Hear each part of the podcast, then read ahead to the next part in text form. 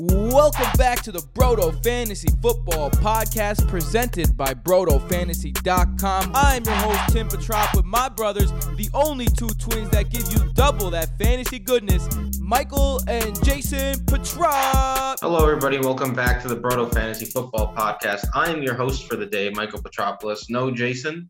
Um, Jason is taking his final law school final in the morning. Ooh, double finals there.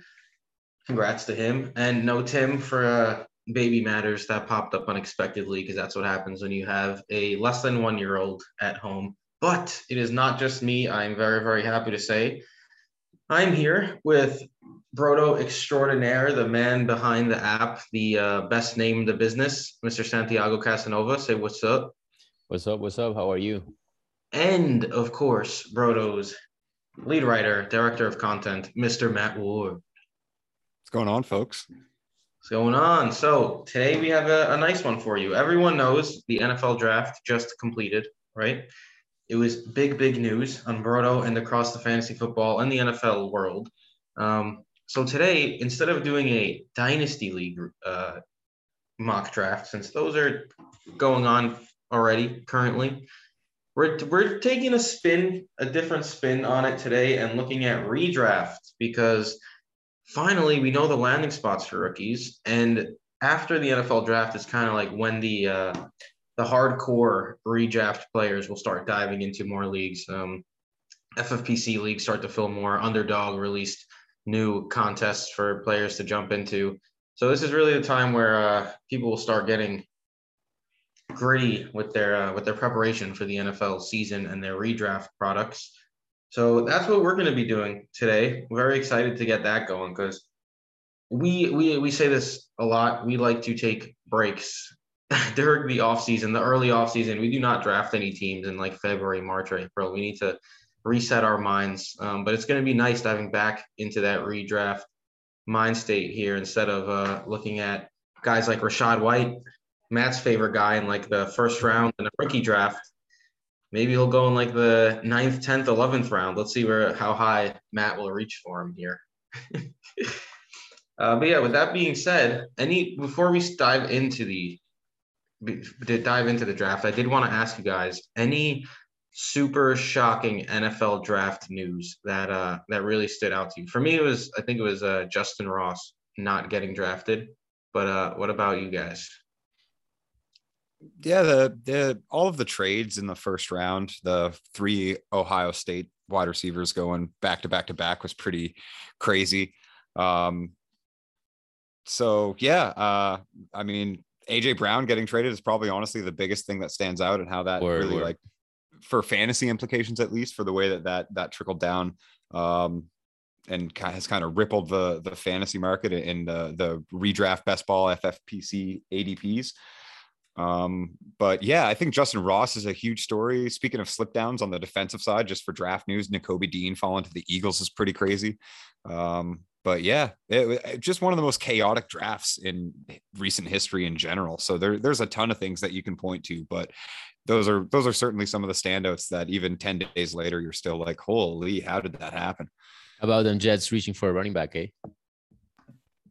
Eh, let's chill out with reaching for it. Look, I'm a huge proponent of wait for uh wait for running backs, but the second round is is different in terms of like value. Um, I'm okay with the team taking a running back in the second round if they're really trying to bolster that offense. Sure. I mean, I don't, I don't mind the second round. It's just the whole trade up thing that. uh well, all right. Kenneth Walker went like five picks after Breece Hall too, so if they wanted him on the roster, the only way to get him was to trade up. So I, I, understand like the GM logic behind that, but I also get where you guys are coming from from a value standpoint. That is a, it's a, yeah.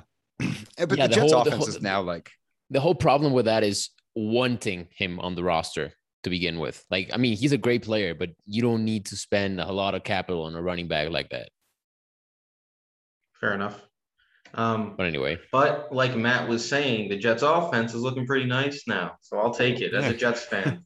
we haven't had a nice offense in years. Um, but okay, so we'll jump into the uh, the draft. But before we do that, Tim would get mad at me for waiting this long to even say it.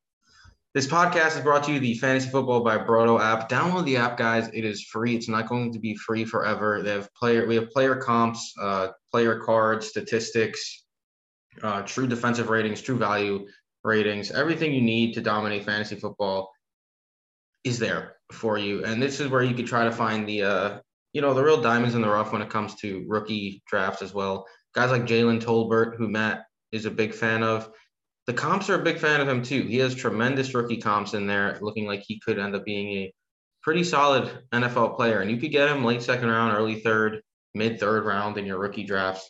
Um, so check that out. Download the app. It is completely free at the moment, and there's no reason not to download it.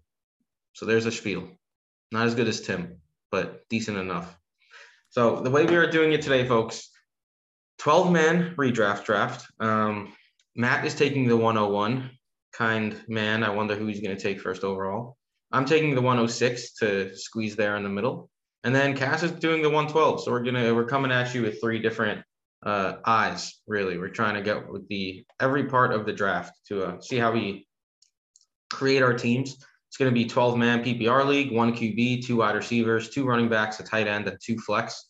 Did that a little bit to try to get a little bit more uh, flexibility there instead of three wide receivers or um, only one flex, two flex. So anyone could really the first few rounds you can get creative if you'd like draft multiple running backs draft multiple wide receivers maybe two tight ends go uh, kittle kelce i did that last year in one of my leagues and i made it to the championship. So who knows? Um, but yeah that's how we're doing it. The other we're doing this on sleeper. The other spots are obviously taken um, by the computer. So we will be recapping those spots as well. But sleeper certainly seems to have the most updated adp of the mock drafting sites at the moment. The rookies may be a little low, but maybe we could take advantage of that. So time will tell.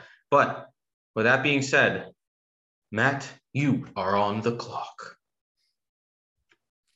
So something I was even saying to us off air is uh, I'm a we're I'm a dynasty guy and I'm not really like used to building these redraft minded teams as much anymore. I kind of got back into redraft a little bit last year, being on the Broto team and playing with you guys. But for the most part, I've been a dynasty minded dude for a very long time now.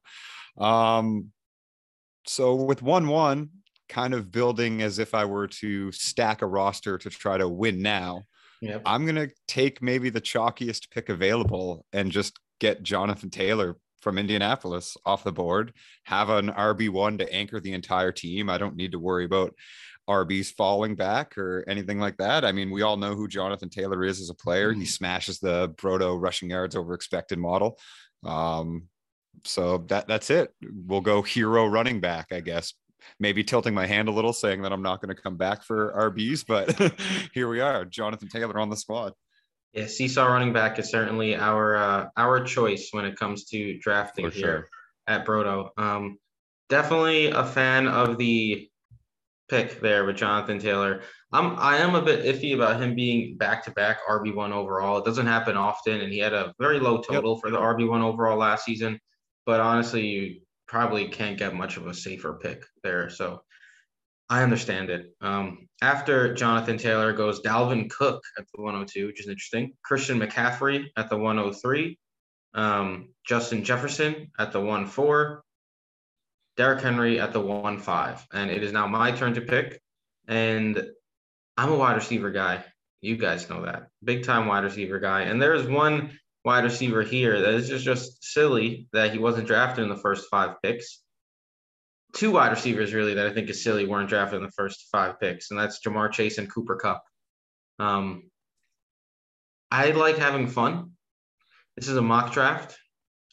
Maybe I'd actually take Cooper Kupp in real life. You know what? No, no, I'm taking Cooper Kupp. I'm not. I'm not not drafting Cooper Kupp. So Cooper Kupp is the pick here at 106 for me, starting with that stud nice, wide receiver nice. who literally yeah. had an unbelievable, unbelievable uh, 2021. I don't see why he can't repeat it in uh, 2022. The guy was just an absolute monster.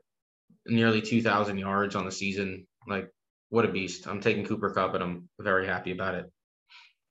After Cooper yeah, Kupp was Austin Ekeler, Davante Adams, Joe Mixon, Najee Harris, Stefon Diggs. And now it is Cass's turn to pick here at the turn. It's always interesting when you get up to the turn because you could really uh, meld your team how you'd like. Two double running backs, double wide receiver, maybe Kelce and a wide receiver. Right, right. We'll see. So that was, I mean, you kind of nailed it. Uh, what I was thinking about doing, get the positional value from Kelce. I think he still has at least one more season in the tank. I'm hoping he can just maintain the high level we've been accustomed to. So yes, for my first pick, I'll be taking Travis Kelce. So let me just try and draft him. Ooh, Travis Kelce at the 112 is interesting, Cass. I don't know. I'm Matt. How, how are you feeling about Travis Kelce? Because I'm I'm really on the.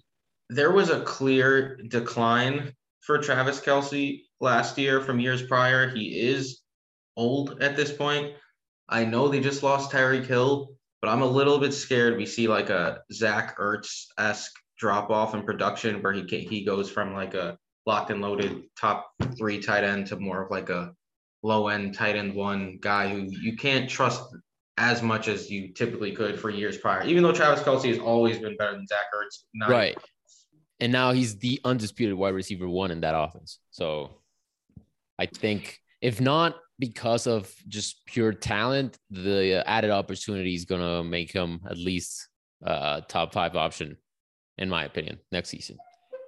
Yeah, and and the, we've seen tight ends produce at a later age. The the age cliff for a tight end is much later than any other position. Like we've seen top 12 seasons from guys that are 34, 35 years old. And Travis Kelce is the epitome of a consistent late producer. He just does it year in and year out. And and his drop off that Mike is speaking of isn't it noticeable, yes, but something that's going to scare me off of taking him as the first tight end off the board and redraft, certainly not. I think you can make an argument for Kyle Pitts there, um, just based on essentially the same thing that we're boasting Kelce to have, which is a, a lack of target competition. But yeah, I mean, Travis Kelce as the number one pass catching option in a Kansas City offense with Patrick Mahomes as the quarterback seems like a pretty safe pick.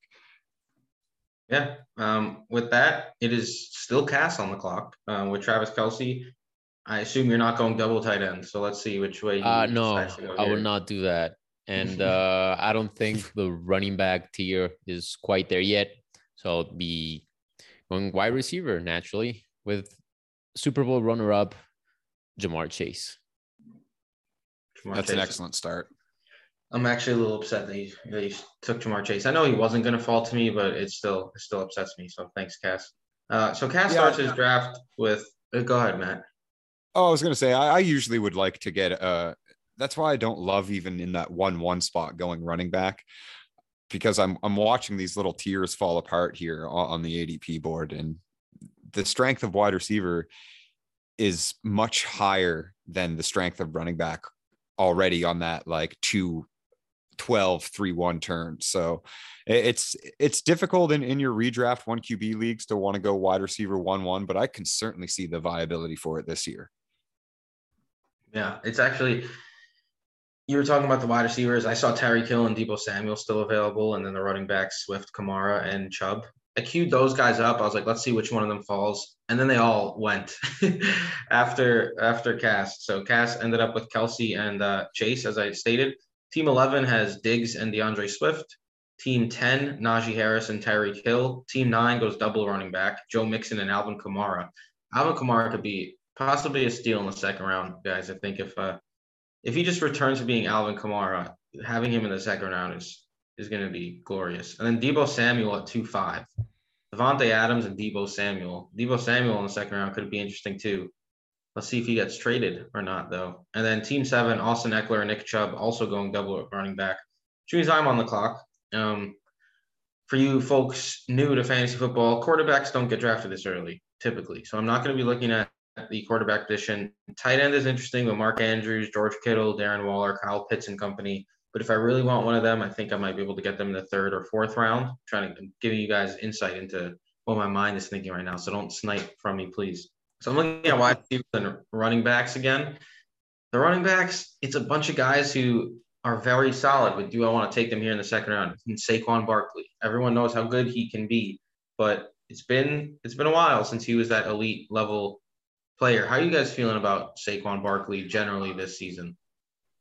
I, feel a lot better about him than I did last season. It's uh, it's hopefully the same thing that we saw with Dalvin Cook, where he you know recovered from the surgery and then needed a year of like NFL playing time to fully recover in kind of a limited fashion. And I mean, Saquon did have the high ankle ankle sprain in the middle of the season as well, so even you know had less playing time to acclimate. Um, but and then Dalvin Cook in that second year after his ACL surgery was an absolute monster again. So I do have high hopes for Saquon, and I'm hoping it's that same trajectory of you know healing and production and and all that good stuff because on a per touch basis last year he was still Saquon Barkley he's still a phenomenal player in space and can create with a bad O line and that O line is improved and Brian Daboll is the head coach and and I'm I'm hoping for positive things for sure and I, I could see I could see the value there as a as a you might be able to steal an RB one in the mid second round, but it probably wouldn't be where I would be targeting him. Yeah, I hear you. There. Cass, how, how are you feeling about Barkley? You think he, he's a, a value currently, or are you? I do think he's a value, but that added risk needs to be taken into account. So I'm thinking late second round, early third is the perfect spot to get him. If I'm getting him there, I'm like if I can get Saquon early third, that's just incredible.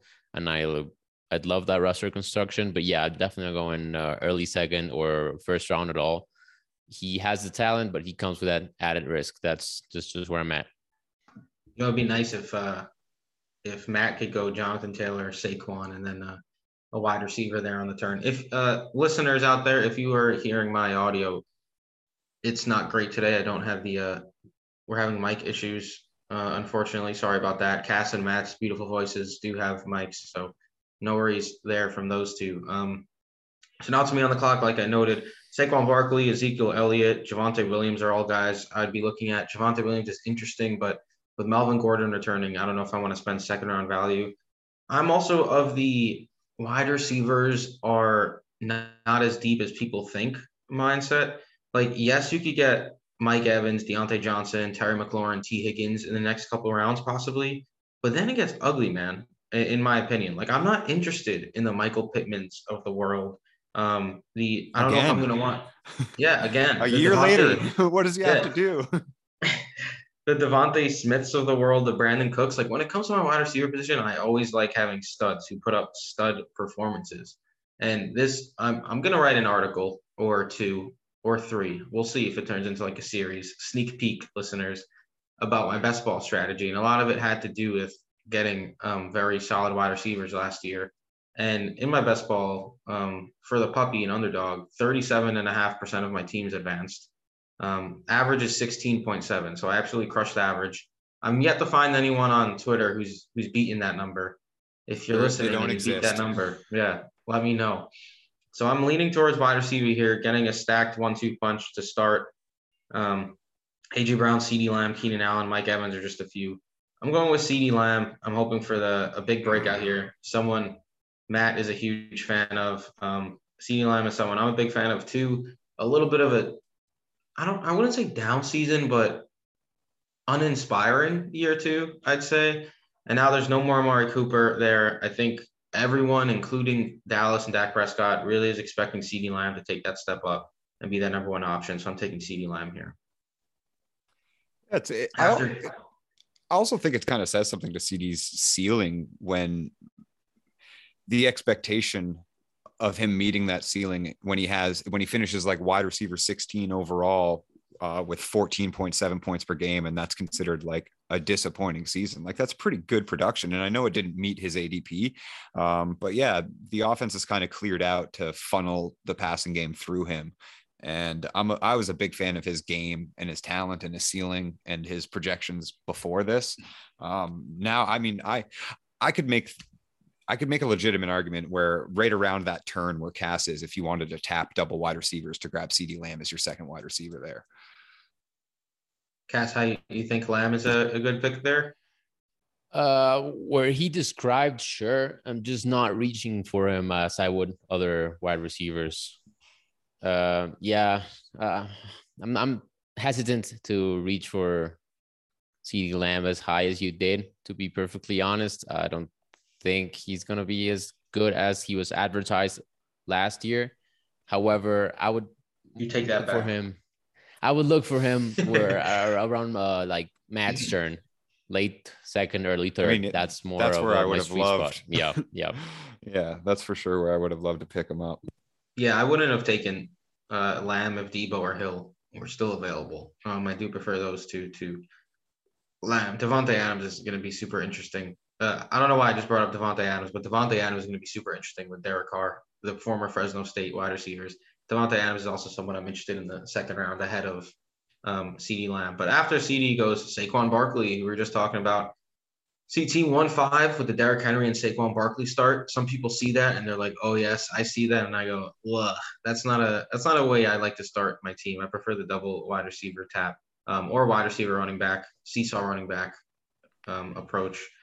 Um, Justin Jefferson and AJ Brown for team four, McCaffrey and Mark Andrews for team three. Mark Andrews is second tight end off the board, and we got a QB alert. Ding ding ding! Josh Allen goes to team two in round two. Yup. I was saying I don't take QBs Yeah. in round two. That computer wanted to. Um, which brings us to Matt, who uh, started with Jonathan Taylor, has, I mean, a, a fair amount of weapons here to choose from, can really go RB heavy. Remember, you could start two flex players. So even if you wanted to double tap two more running backs, all three of them could start. So you have uh, options here.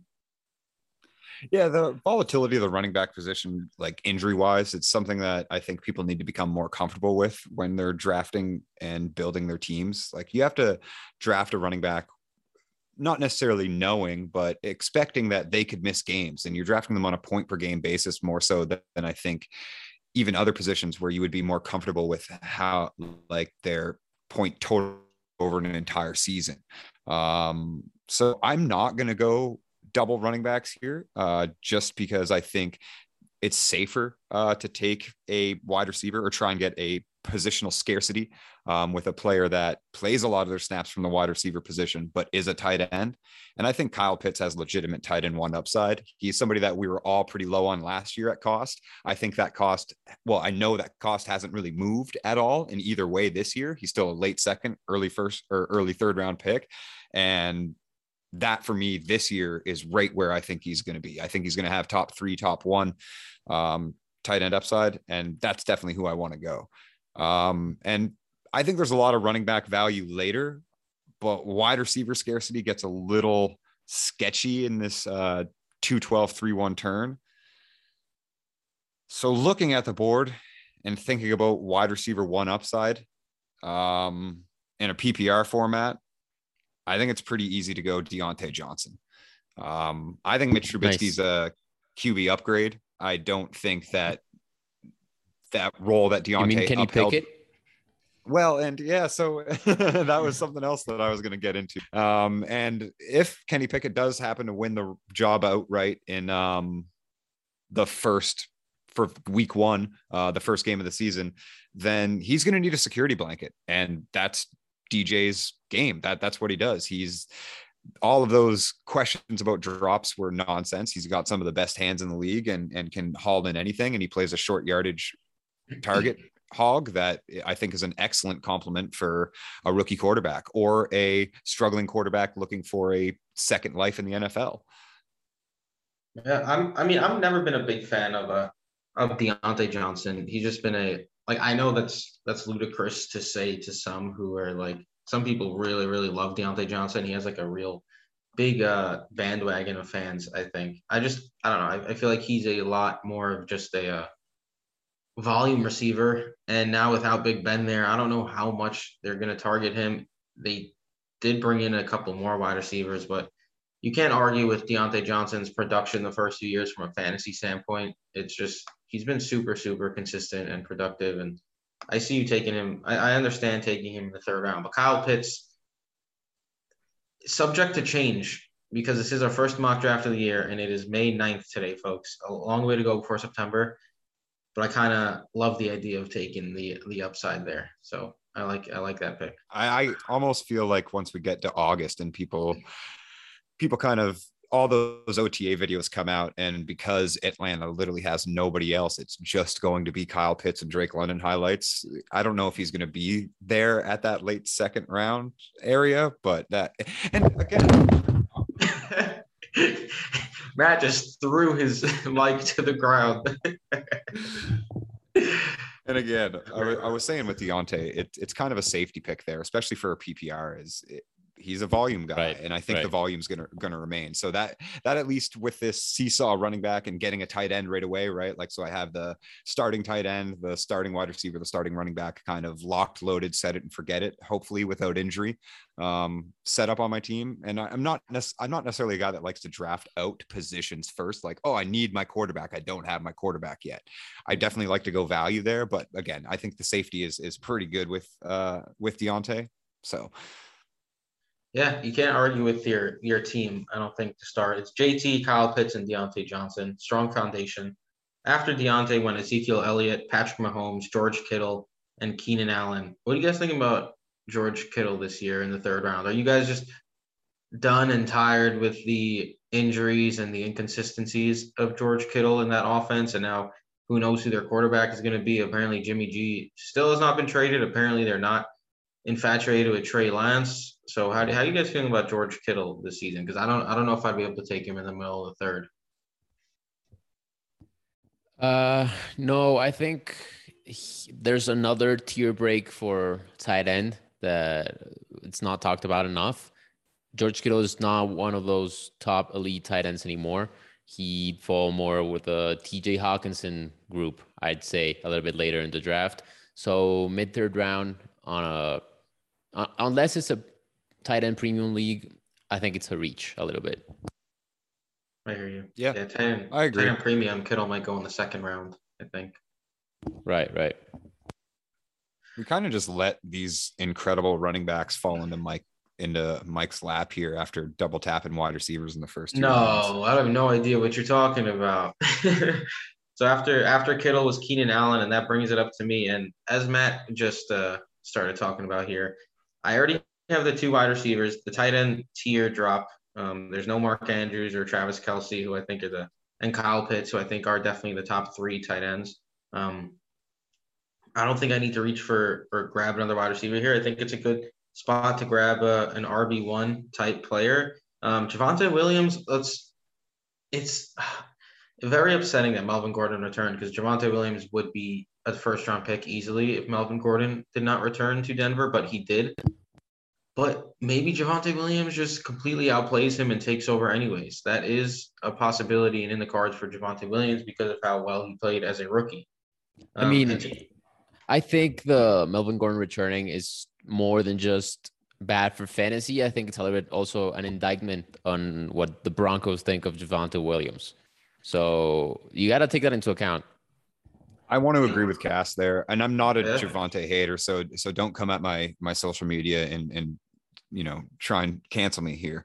Come at Um, me. but I'll take the yeah, go at Cass. Leave me alone. I'm just agreeing. Don't shoot the messenger. But Javonte's never had more than 50% of carries in his entire football career. Like, not, I mean, maybe in high school, I don't really count those stats too much. I'm not that deep into devy like our, our, our guy Brad. Um, but he never had 50% of the carries at North Carolina. He didn't have more than 50% of the carries as a rookie. It's something that he's never done. He's always been a committee back and he's been the early down back in that committee. The issue with that is Marvin or Melvin Gordon, rather, is still more than capable, even in his later years, of holding the early downs as well. Yeah. That, that I mean, yeah, I hear you. I just I don't know if they I don't know if that means they're they're not like super trusting in Javonte Williams being like a star. I think it might just be trying to keep his legs fresh and Melvin Gordon just really being a, a strong veteran presence on that team. But Right. Because we, we've seen how good he is on that limited playing time or limited carries or opportunities, whatever you want to call it. So why not keep him in that role where he has been so good? Why try to expand his role and possibly ruin his efficiency and whatnot? So I, I understand why they did it. And I, I think I, I it was a little bit too harsh before saying it was an indictment, but uh, just keeping him where he's most efficient and unfortunately that's not what wins for running backs in fantasy. So i I say he's a very efficient player but uh, at a limited role and, and that's okay. That's his role.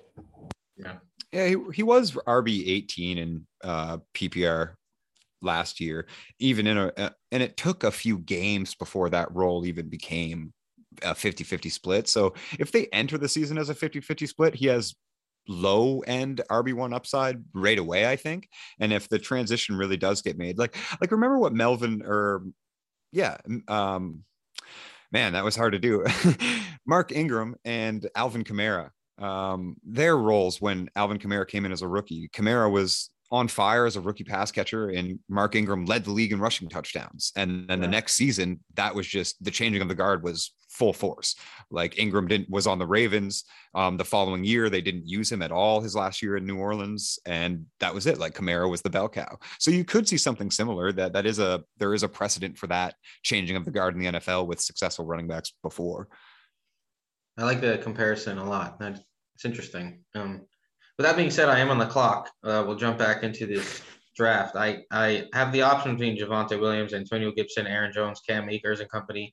There's someone I want who I'm going to hope falls to the fourth round and hope Cass doesn't steal him from me. Um, with that being said, brother, oh, am, brother, I'm going with the best offense in the league with the RB who came back from a brutal injury and just took over, even though the backfield was in pretty good hands with Darrell Henderson. I'm taking Cam Akers here. Um, I'm taking the upside chance with my RB one spot. Nice. Cam Akers did not play great upon his return last season, but the the Rams really showed that they believe in Cam Akers and they want him to be the guy. Um, so I'm believing in the running back one on the best offense in the league in Los Angeles. So I now have Cooper Kupp, CeeDee Lamb, and Cam Akers. Team seven going with the running back route again. Javonte Williams, um, Darren Waller, another tight end. Seeing four tight ends go in the first three rounds is five tight ends in the first three rounds is not something I expected. Mixing it up. DeAndre Hopkins to team nine. Uh, this was pre-suspension, I suppose. Um, so imagine DeAndre Hopkins isn't suspended, folks, just for this one. Um, Aaron Jones at 310, and then Antonio Gibson at 311. So four of the six picks before Cass our running backs. And now Cass is on the board again. Um, his team, if you recall, Travis Kelce and Ja'Marr Chase. So let's see which direction he goes here. A lot of a lot of ways he could go. Speaking of indictments against players and, and moves that have been made, is I do not think that the commanders are overly confident in Antonio Gibson at all. Well, commanders. Just don't get used to that. Yeah, yeah. Go, go, ahead. Go ahead. My, I was trust me, I was like preloading it. I didn't want to let the uh, the R word slip. I I agree though, man. It's it's it's tough to see them draft another running back, and like last year, they just weren't unleashing Antonio Gibson. It's bringing like, McKissic back. Like he yeah. signed with Buffalo, and they were just like, "No, we'll give you more money. Like don't yeah." Please then don't McKissic go anywhere. was like, "Yeah, sure," because like he knows he has a role on that team no matter what. So it is it is tough there. That's why I, I wasn't really considering Gibson at the three. I, maybe if I had a stacked RB room, you take an upside shot on Gibson, but I feel like he's just going to be a headache, similar to the last similar to last year, and every week kind of being touchdown dependent as well. Um, so I'm with you on that, Matt. Yeah, I sadly agree as well. I guess I like Gibson a lot. Uh, I think I, I mean I like the comps he has on the Broto app. If you haven't checked those out, those are pretty cool and I like his prospects, but again, the team doesn't seem to trust him. And last year, I was very, I was a big supporter of J.D. McKissic, and he delivered most of the time. So the fact that he's back just is, is not great for Gibson. Yeah, J.D. McKissic was always been a big fan. Of the man, the man. Yeah, he, he that's that's my type of player. You know, Gio Bernard, uh, J.D. McKissic, especially in guys. PPR leagues. For hey, sure. Gio Bernard. This is really random, but Sony Michel just signed with the Dolphins. Ah. Ah. Oh yeah, yeah, I saw that. The they don't really. Oh, I'm just seeing it now. Yeah, that's you interesting. Saw it, Matt. All right. I think Temi, uh, Temi put it in the chat uh, a couple hours uh, ago. Temi. Yeah, yeah, he's on it. He's on it. Yep. But uh, anyway, back to my pick. Yeah, Cass, This is please. not something I would just advise people do for the sake of it. I'm doing it because I'm going by best player available according to me. Mm, so like I'm a little scared you're gonna snipe it. who I was looking at. Oh, I'm definitely, but uh, wait for my next pick. I'm stacking it with Tee Higgins at Ooh. the 312. double Great pick. Great pick. Cincinnati wide receivers. I think he's a great player. He got uh, over a thousand yards last season. I was between him and Mike Evans, to be perfectly honest. And I went with Tee Higgins because I really, really, really like. I think they're actually a little bit comparable to Big dudes, just uh, always producing, and uh, even behind Ja'Marr Chase with a inexperienced quarterback, he got over a thousand yards and actually got more yards than Mike Evans last season. So I'm all in on, on Tee Higgins, double stack of that uh, Cincinnati. The Yeah, team certainly offense. The Broto team certainly has a, a love affair with Tee Higgins as well. We Right, were right. all over him as a rookie too. His comps were off the charts, and he uh, I think it's fair to say that he delivered so far in his young career. Correct. Now, uh, to snipe Mike as I intended. Ho- hopefully, this is who you were talking about. But yeah, I'm about to exploit early ADP a little bit and finally fill up my running back spot with the man I criticized before the show, Mr. Breece Hall. Breece Hall, that is not who I was looking at. Over All right. over Oh, some wow. very over some solid running backs. Not You more go- solid than Breece Hall, baby. Breece Hall over David Montgomery, the the volume king. Uh, that, I mean, yeah, Over J.K. Dobbins. basically, yes.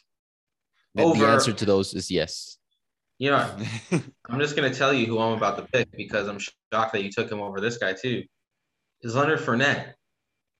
I'm oh, right. Yeah, yeah. I'm yeah. honestly mind boggled as to why Leonard Fournette isn't getting drafted higher. I know they just brought in Rachaad. That's a good point. Yeah. too in Tampa Bay, but Leonard Fournette was tremendous. He was a top seven PPR running back last season. Was super consistent. Is on the Tampa Bay Buccaneers, who shockingly still have Tom Brady.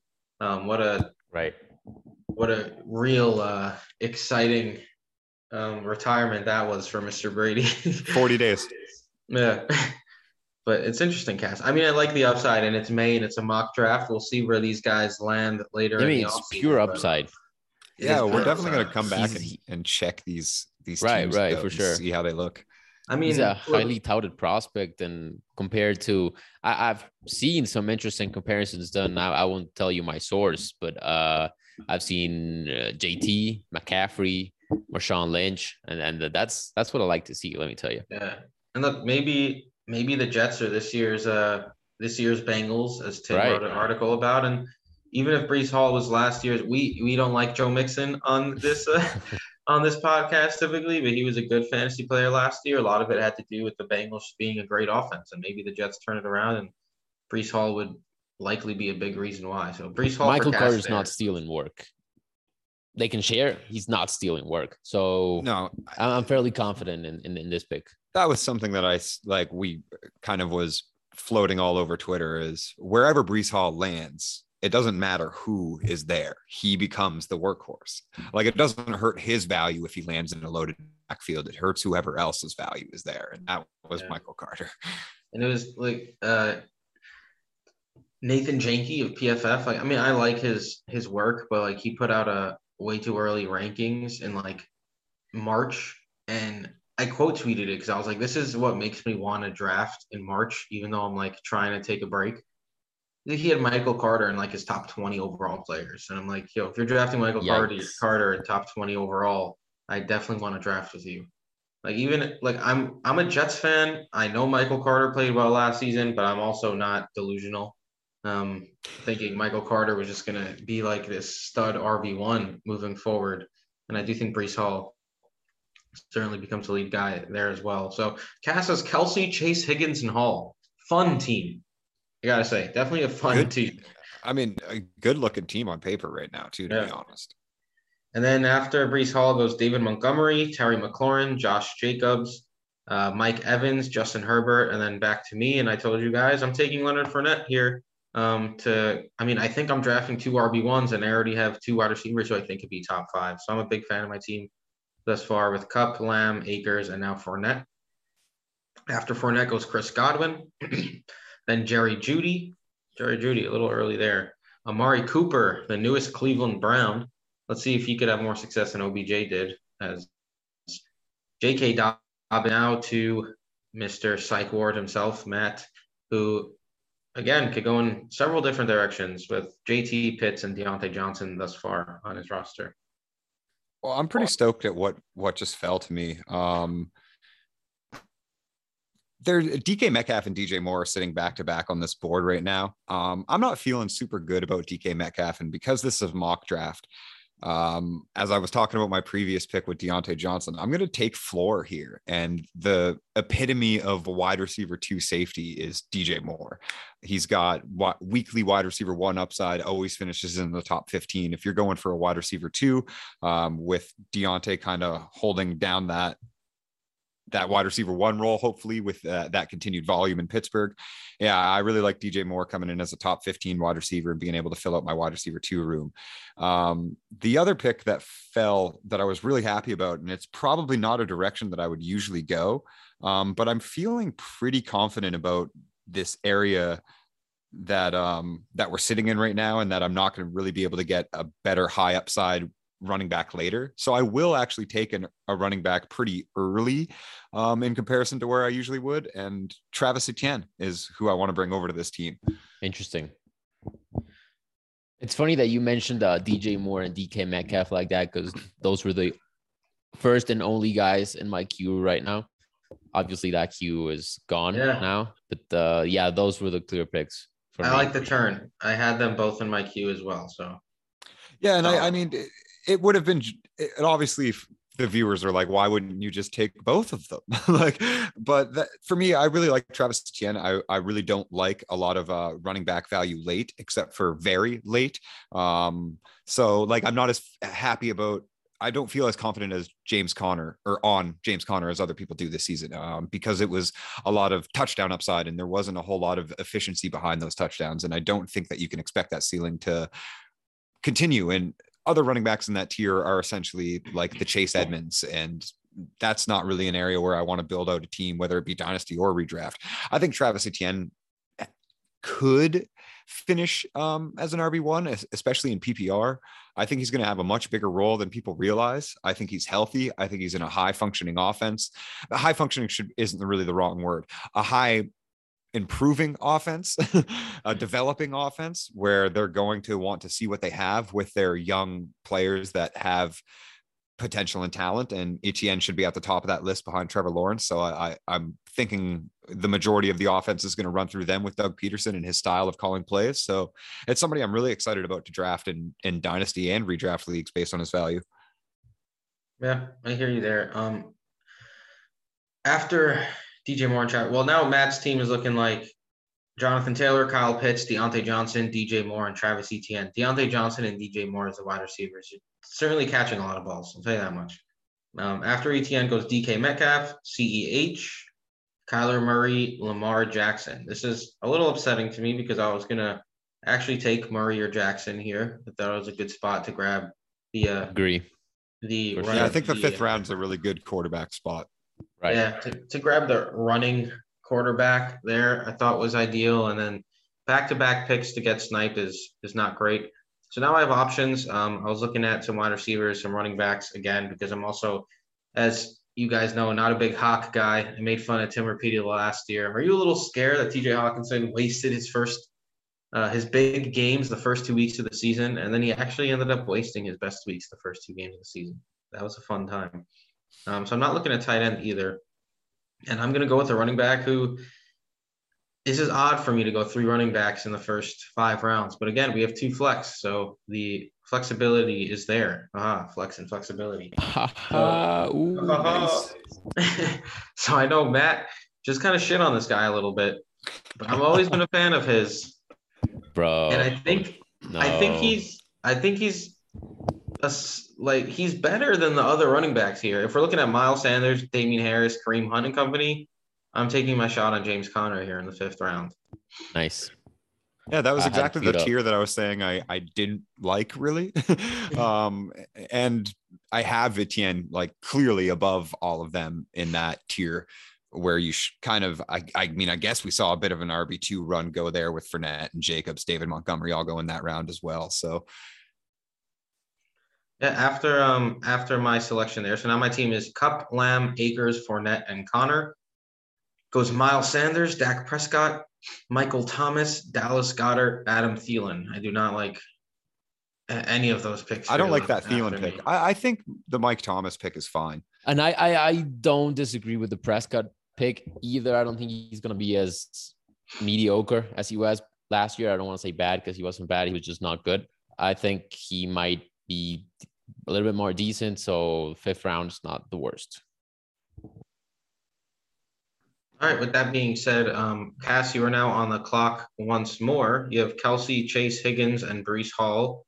So you have some running back work to do, or maybe you go uh, a little zero RB ish here. Because I don't know about you, but I don't think the running backs look super enticing. There's a couple guys I have my eye on, but let's see uh, who you decide to go with here. Yeah, this is a tough spot because I don't want to take uh, the running backs around this tier this early, but I know they're probably not gonna make it back to me. So it's it's it's a tough spot to be in currently. Uh, however, I do think I'm gonna go QB with either one of these picks. So I'm gonna let you you guys pick because I cannot pick. Because I could go with the super inadvisable super stack and pick Joe Burrow right here. Oh boy, Go triple. how do you not do that? I mean, yeah, but there is yeah. there is someone I prefer on this list. I don't know who your second option is. My second option was Jalen Hurts yeah. because you have Yeah. that uh, rushing upside. So, like you said, this is around the time where you're gonna get those rushing QBs. So uh, that's actually what I'm gonna do. I'm going Jalen Hurts with the Yeah, I think five that's a good twelve. pick. You sniped me on, on that one, Cass. I was hoping he'd fall to the middle of the next round. So Yeah, no, not not not right now, brother. Not right now.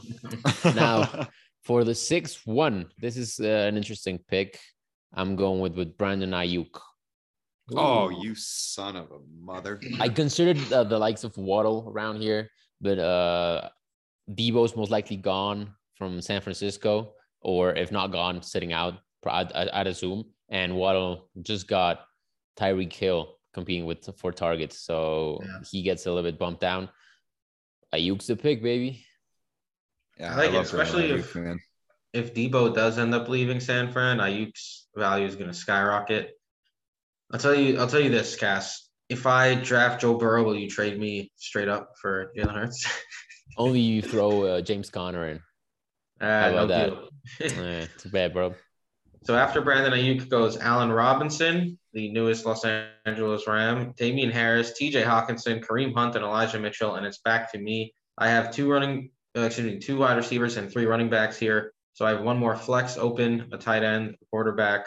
Um, but again, I don't really love the quarterbacks here. I'm not going to reach for a quarterback. I never do. I don't love the tight ends here. I'm not going to reach for a tight end. And there's one guy here that I really like. Um, think he gets super disrespected. His, I guess, the lead wide receiver in this wide receiver room is now out for some of the season. I'm going with Hollywood Brown, the newest member of the Nice. Arizona Cardinals. I was Ah. really hoping I could stack Murray and Brown in rounds five and six, but I ended up stacking James Conner and Hollywood Brown instead. But I'll take I'll take some of the uh some of the offense here. I'm not gonna not gonna complain about getting part of the Arizona offense. So I'm going with my man Hollywood Brown, who I think has a good shot to really have a big season as in in the up tempo passing uh, offense that they have there in in uh, in Arizona compared to where he was in Baltimore, which was just he basically said like I just I just didn't want to play in that scheme anymore. And Lamar knew that, so it seemed to be a uh, like a mutual respect about him leaving. Um, so now Hollywood Brown gets his wish. With that pick, I now have Cooper Kupp, CeeDee Lamb, Cam Akers, Leonard Fournette, James Conner, and Hollywood Brown. It's an interesting team, but That's a I pretty have decent start, to be honest. liking it. uh, yeah, I kind of like that too. After Brown goes Lockett, Sutton, Garrett Wilson. Ayo, I was hoping I could snag him in the seventh. I, I would have taken. No, I would have Yeah, taken. that's him good, for that's sure. good. Yeah. Yeah, hundred percent. Another New York Jet off the board. Oh yeah, I love it. And then James Robinson at six eleven, and now it's back to Matt with Taylor Pitts, Diontae Moore, and Travis Etienne. Some decent options here. Let's see. Let's see which way you decide to go. Yeah, Cass already prefaced the a guy that I think especially as a wide receiver three, I'm super fine with that value for my team build. I'm incredibly fine with the value um, in the late uh, the late six, six, 12 and seven, one turn. So to finish out the sixth round, I'll take Jalen Waddle from Miami. Um, I think his evaluation as a top 12 wide receiver in dynasty is a little crazy. Um, with Tyreek Hill there, I think that he'll probably finish much lower than that ceiling for, for as long as Hill is under contract. Um, but in a redraft league and as my wide receiver three, where I really only need him to withhold in a top 36 floor and anything that he meets ceiling wise above that is obviously beneficial to wins above. So yeah, I, I, think that's a good pick and a safe pick for a wide receiver three to fill out that room. I'm certainly wouldn't go running back at all after grabbing that um, Etienne a little earlier than I would usually grab running backs. Um, and I think there's a pretty high upside guy. We saw a rookie wide receiver go off the board already. Um, he would be probably my dynasty wide receiver three. Um, but in redraft, I actually think he'll have a better floor and better ceiling in a higher functioning offense than Drake London in Atlanta. So I'm going to take Treylon Burks. Ooh, I like it. Interesting. Upside shot taking the rook. Yeah, like that. Yeah. And I mean, he was right around that ADP anyway. I think I reached about seven spots on him there. Um, but again, in, in I certainly would have Drake London ranked above Treylon in a dynasty league and a dynasty draft. They would probably separate by maybe even a round and a half for me. Um, but in redraft, when you're just looking at year one production, I think that they're going to have similar production. Um, but London being in a higher powered offense with more scoring opportunity, um, that that's kind of where I think he might edge London out year one.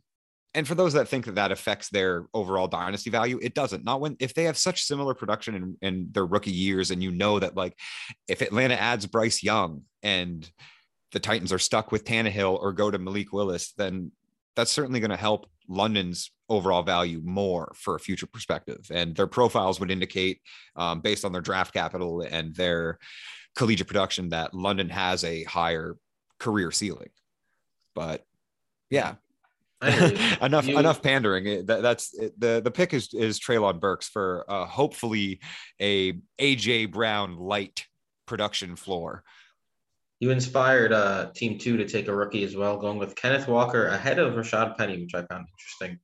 Um, I would not do that. Michael Pittman, AJ Dillon, and Mike Williams round out the first five picks of the seventh round. And that's back to me. And again, I have my options here. Joe Burrow still being here is very enticing, but there are two wide receivers that I really think should not be available here, and that's Amon-Ra St. Brown and Elijah Moore. I know people are a little put off that the Lions drafted Jameson Williams so high, but um, Amon-Ra St. Brown is a very good wide receiver. He proved that last year. I don't think it was a fluke. Um, he was good at USC as well, and he just he proved that he deserves to be a, a, a big option in that offense. And I think he he he took over. Like T.J. Hockenson's not going to out target Amon-Ra St. Brown. Um, so even if Jameson Williams does steal some work from Amon-Ra, I'm still excited about him. And uh, Elijah Moore, who was a wide receiver one down the stretch last year before getting hurt. Again, Garrett Wilson, similar situation. Um, I do think he hurts Elijah Moore more than Jameson Williams hurts Amon-Ra St. Brown. Um, so I'm going with Amon-Ra here to add another wide receiver to the squad. I like it. I like that. After Amon-Ra goes Mr. Ice Cream Sandwich himself in Tennessee, Robert Woods. Very nice. Coming off an injury is a little scary. Now alongside Treylon Burks. So let's see. And I wanted there. Devonta Smith. Uh, teammate took it uh, when Woods, Devonta Smith, who I was thinking about taking, and then Rodgers, Burrow, Wilson. I don't care about quarterback those. I was not going to take yeah. one running, running back, another quarterback. You know, so, I, was, I, was, hoping Rodgers, Burrow, or Wilson would just fall to me in the next round. And yeah, me too. Obviously, yeah, I still, yeah, I still, have, I filled out every other position. Like I've got the, a pretty stacked flex over here with Burks filling out the second flex spot on my team, but would probably need a quarterback. Yeah, but uh trying to fill out speaking, I mean, yeah, it's not great, like Matt said, to just uh position hunt and just try and draft the best player you can see.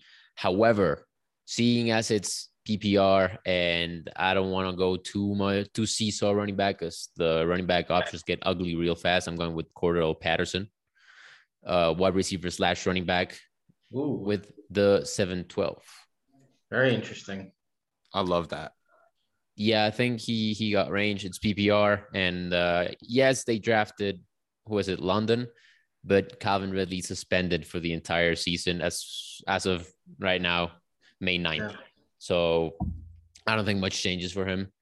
Now for the next pick, I'm going with another wide receiver, perennially underrated.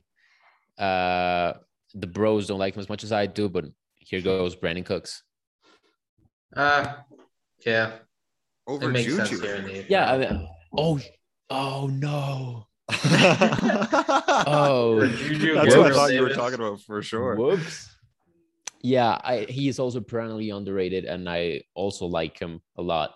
And I also missed him in the player pool. So there you go.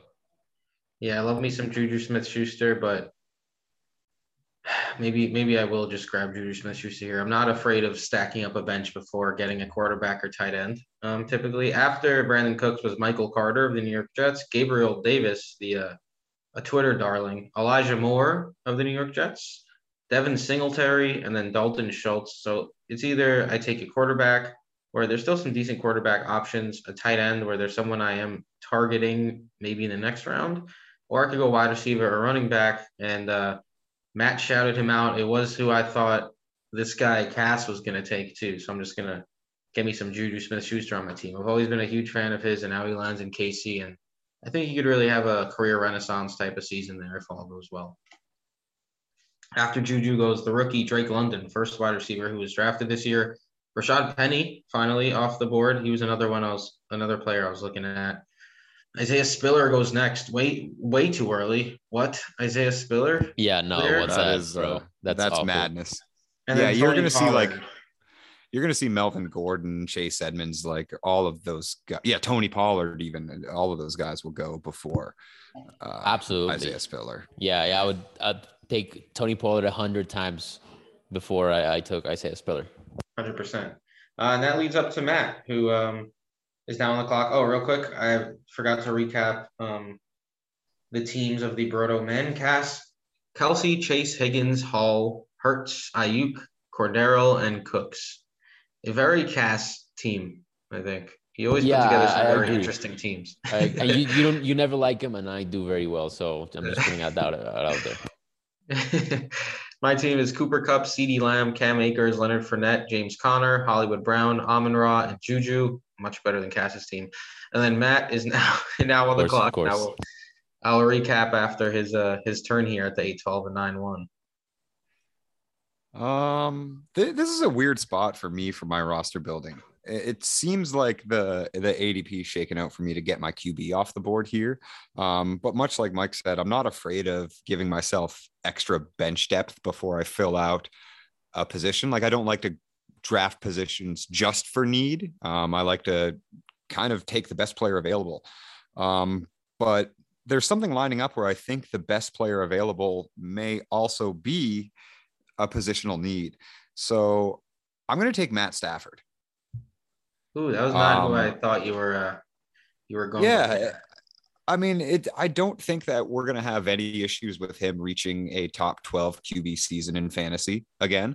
Um, Super Bowl repeating, the offense is going to look exactly the same with the addition of Allen Robinson to give even a little more efficiency to the passing game.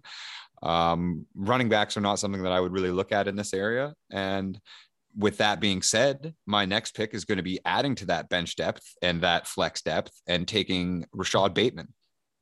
Ooh, Rashod Bateman. I feel like he's kind of a uh, a forgotten man. Yes, and I like that. Some and another one of those ADPs that again being in May and doing this way too early kind of redraft style for those that get crazy and want to have a little bit of early action. Um Rashod Bateman's ADP probably won't hold up and that's an incredible value for him. They they cleared out the we were talking about it earlier. Hollywood's gone. They kind of have cleared out the the room for him to become the alpha receiver there. Lamar really, really likes the kid. They really like the kid as an organization. It was one of the first wide receivers they drafted in the first round since forever. So yeah, I, think it's definitely a low volume passing offense. And the way that I've kind of collected these wide receivers have all been based on high reception volume and high PPR probabilities. Um, but Bateman's somebody that I think you're going to see a really safe week to week floor from as um, the Ravens' number one outside pass catching option. I hear you. So we now have Matt's team of Jonathan Taylor, Kyle Pitts, Diontae Johnson, DJ Moore, Travis Etienne, Jalen Waddle, Treylon, Treylon Burks, Matt Stafford, and Rashod Bateman. Another very interesting. Damn, team. that's a nice sounding team, if you ask me. After Bateman goes Darnell Mooney, Hunter Renfrow, Dawson Knox, Tom Brady, as a backup quarterback. Interesting. I'm the last player to not have a quarterback, so I'm going to wait even further for a quarterback. Interesting. And I was I was planning on taking a quarterback here, but then this guy fell even further, and I can't let him fall much more. And that's Chase Edmonds of the Miami Dolphins. They gave him nice money. Yes, they brought in Raheem Mostert, but Raheem Mostert is likely to play less than 50 snaps on Anthony the Michelle season. And Sony Michel. And Sony Michel, who and Myles Gaskin. is Sony Michel, and Myles Gaskin, who is Myles Gaskin. Gerrid Doaks. Gerrid Doaks, is he even on the team anymore? yeah, yeah, yeah. They actually did sign him to an extension too. So who knows? Interesting. Yeah, Maybe- he's he's signed to like the full roster right now. As of right now, he is on. I do the have full something to comment about this pick though. So I'm taking Edmonds here. Mm, Okay. I I'll just uh, par- paraphrase something that uh, Themi said in the in the chat earlier. That uh, just the Cardinals saw Chase Edmonds and James Conner play at the same time, and decided to go with James Conner, who most people think he's shot, instead of uh, homegrown younger Chase Edmonds. So that is something to note. I hear you, but uh, James Conner is better than everyone we just listed Right. on the Miami depth right. chart. Maybe That's not Mostert, but Mostert's never healthy. So James Conner is better than Raheem Mostert. Raheem Mostert has been very good when healthy in his opportunities, but it's been So is- like it's been Oh. such a such a small sample that we don't even know if he's actually good or not in like any sort of volume capacity. Um, after Chase Edmonds goes Chase Claypool, Zach Ertz, Rhamondre Stevenson, Chris Olave, and Mike Gesicki. It's back to Casanova. Bro, I promise I'm I'm not doing this on purpose. I mean, uh first of all, let me get this out of the way. Uh I'm going with Tyler Boyd, going with the triple stack with Cincinnati wide receivers. I, I, mean, they just keep falling. Now you should me. you should have just drafted Burrow, man. You're Yeah, gonna you're gonna, yeah, miss, you're gonna point- kick an entire week of value. I'll down trade road with Matt anyway. later on. Yeah, But uh, I'm a very yeah, he's if you want a wide receiver three, he is the wide receiver three to have. So there you go. Mm, I don't like any of the options that are available to me other than him. So to complement him, I'm going with another wide receiver two slide slash three on his. You know what? No, I'm switching it up. I'm going with my boy JD McKissic. Let's go. Ew. no way. A Season little, running uh, back a little A early. little early, maybe. Man, Yeah, people are yeah. taking backup wide receivers. I mean, quarterbacks right now. Thank you, everybody, for listening to this episode. To catch the rest Pat of the Freiermuth, episode, Then please Gordon, join us over at patreon.com where the rest of this Jameson episode Williams, is just one of a ton of And features and extras get to draft that a tight end we offer waiting you to help you win your leagues and dominate all Mr. Albert long. Also, don't forget to download the Fantasy Football by Broto app. The number one, number Aquanom. one Albert app O. I like for fantasy him. information. It is the on only app Denver. you Now need with Russell Wilson. I know it's a big pass catching room, and utter but fantasy domination. I'll Don't take forget to follow us at, on Twitter throwing to him at in the 10th Broto Fantasy and on um, Instagram over some of these and on mid-round tight end TikTok options like I'm for my TJ brothers in the fifth or sixth, Dallas at Goedert Broto FF Mike at Broto FF I'm Jason, taking Albert our brother from another mother that, uh, at Broto there. FF Casanova, Um, and me after that goes Chris Broto Carson, FF Kirk Tim. Cousins, Follow us Kadarius on Twitter, Tony, and, and Kenny Golladay, and it's back to Matt with later. we have about five rounds here left to go to finish filling out our squads. What are you thinking, Matt? I think you missed out on a tight end here that I would rather have over Alberto. And Is it Gronk? usually No, it's Cole Kmet. And I'm not going to draft Ah. Cole Kmet on these turns here. Um, I think uh, personally, I would rather have him over Alberto just for target comp- tar- that target competition. And his third year breakout is looking almost guaranteed at this point. Um, I really like Justin Fields. He's not somebody that I'm as low on as other people have turned. I think the Bears are, they certainly haven't surrounded him with enough talent to give me, you know, that I would draft him as a QB1 in redraft confidence, but I feel pretty confident about Darnell Mooney and Cole Kmet as pass catching options in both dynasty and redraft. I'm not going there, but I think that I would take Kmet over um, a guy like Alberto. Um, but my pick, and it, it is funny that it, it got all the way down here, and we've gotten back to the guy that you would ask how long would it take before I reached for him? Because I'm going to take Rachaad White. There it is. Nice.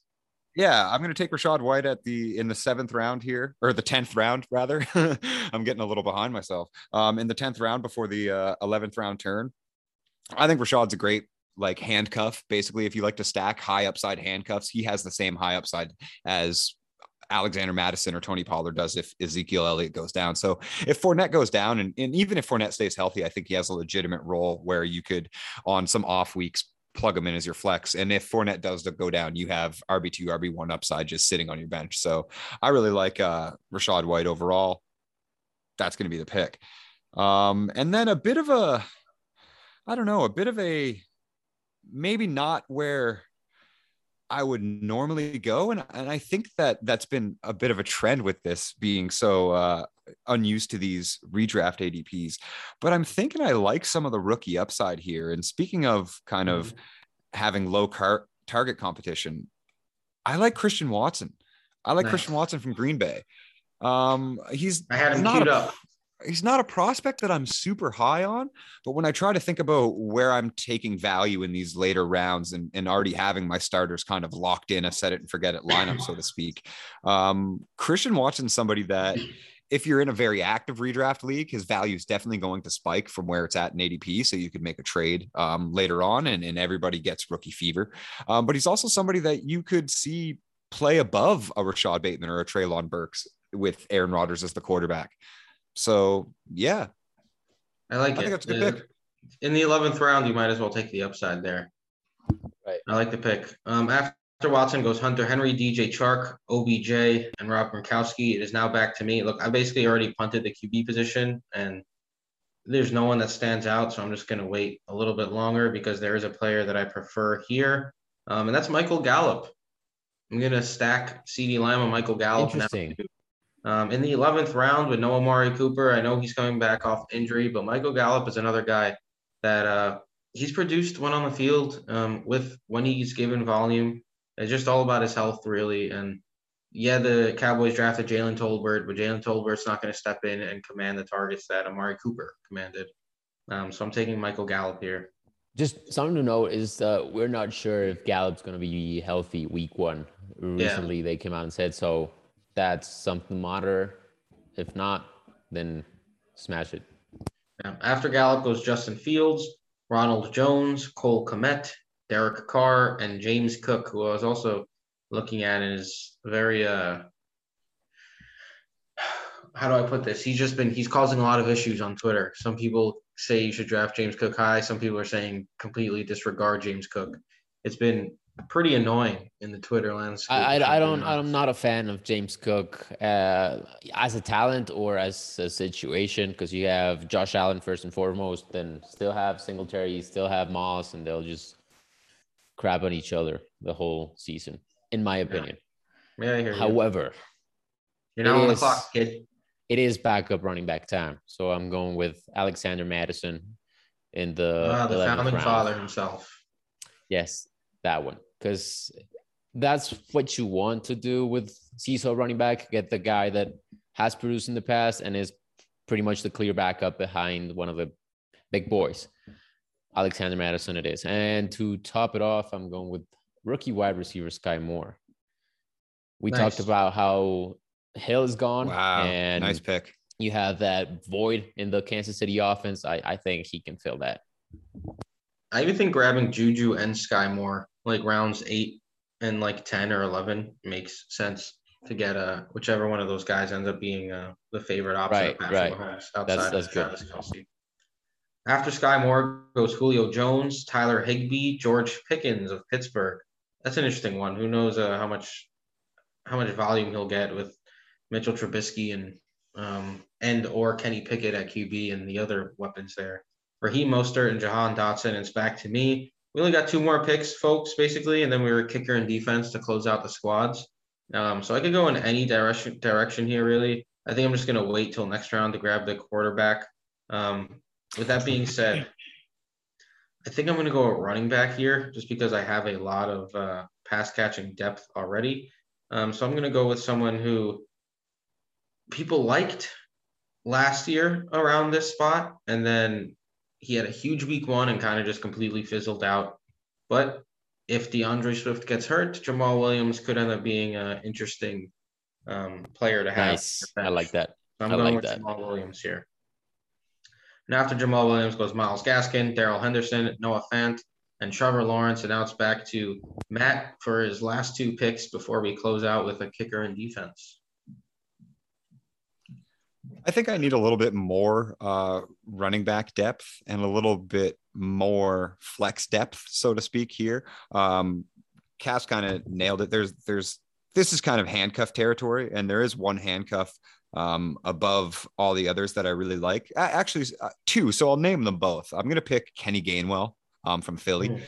Okay. They didn't add anybody to that team, and I was already very high on him before the NFL draft as a PPR option. Um, Miles Sanders has shown difficulties in that role his entire career. Kenny Gainwell is absolutely phenomenal on all pass catching metrics, like top eight in the league in virtually everything that you can imagine uh, yards per route run, yards per reception.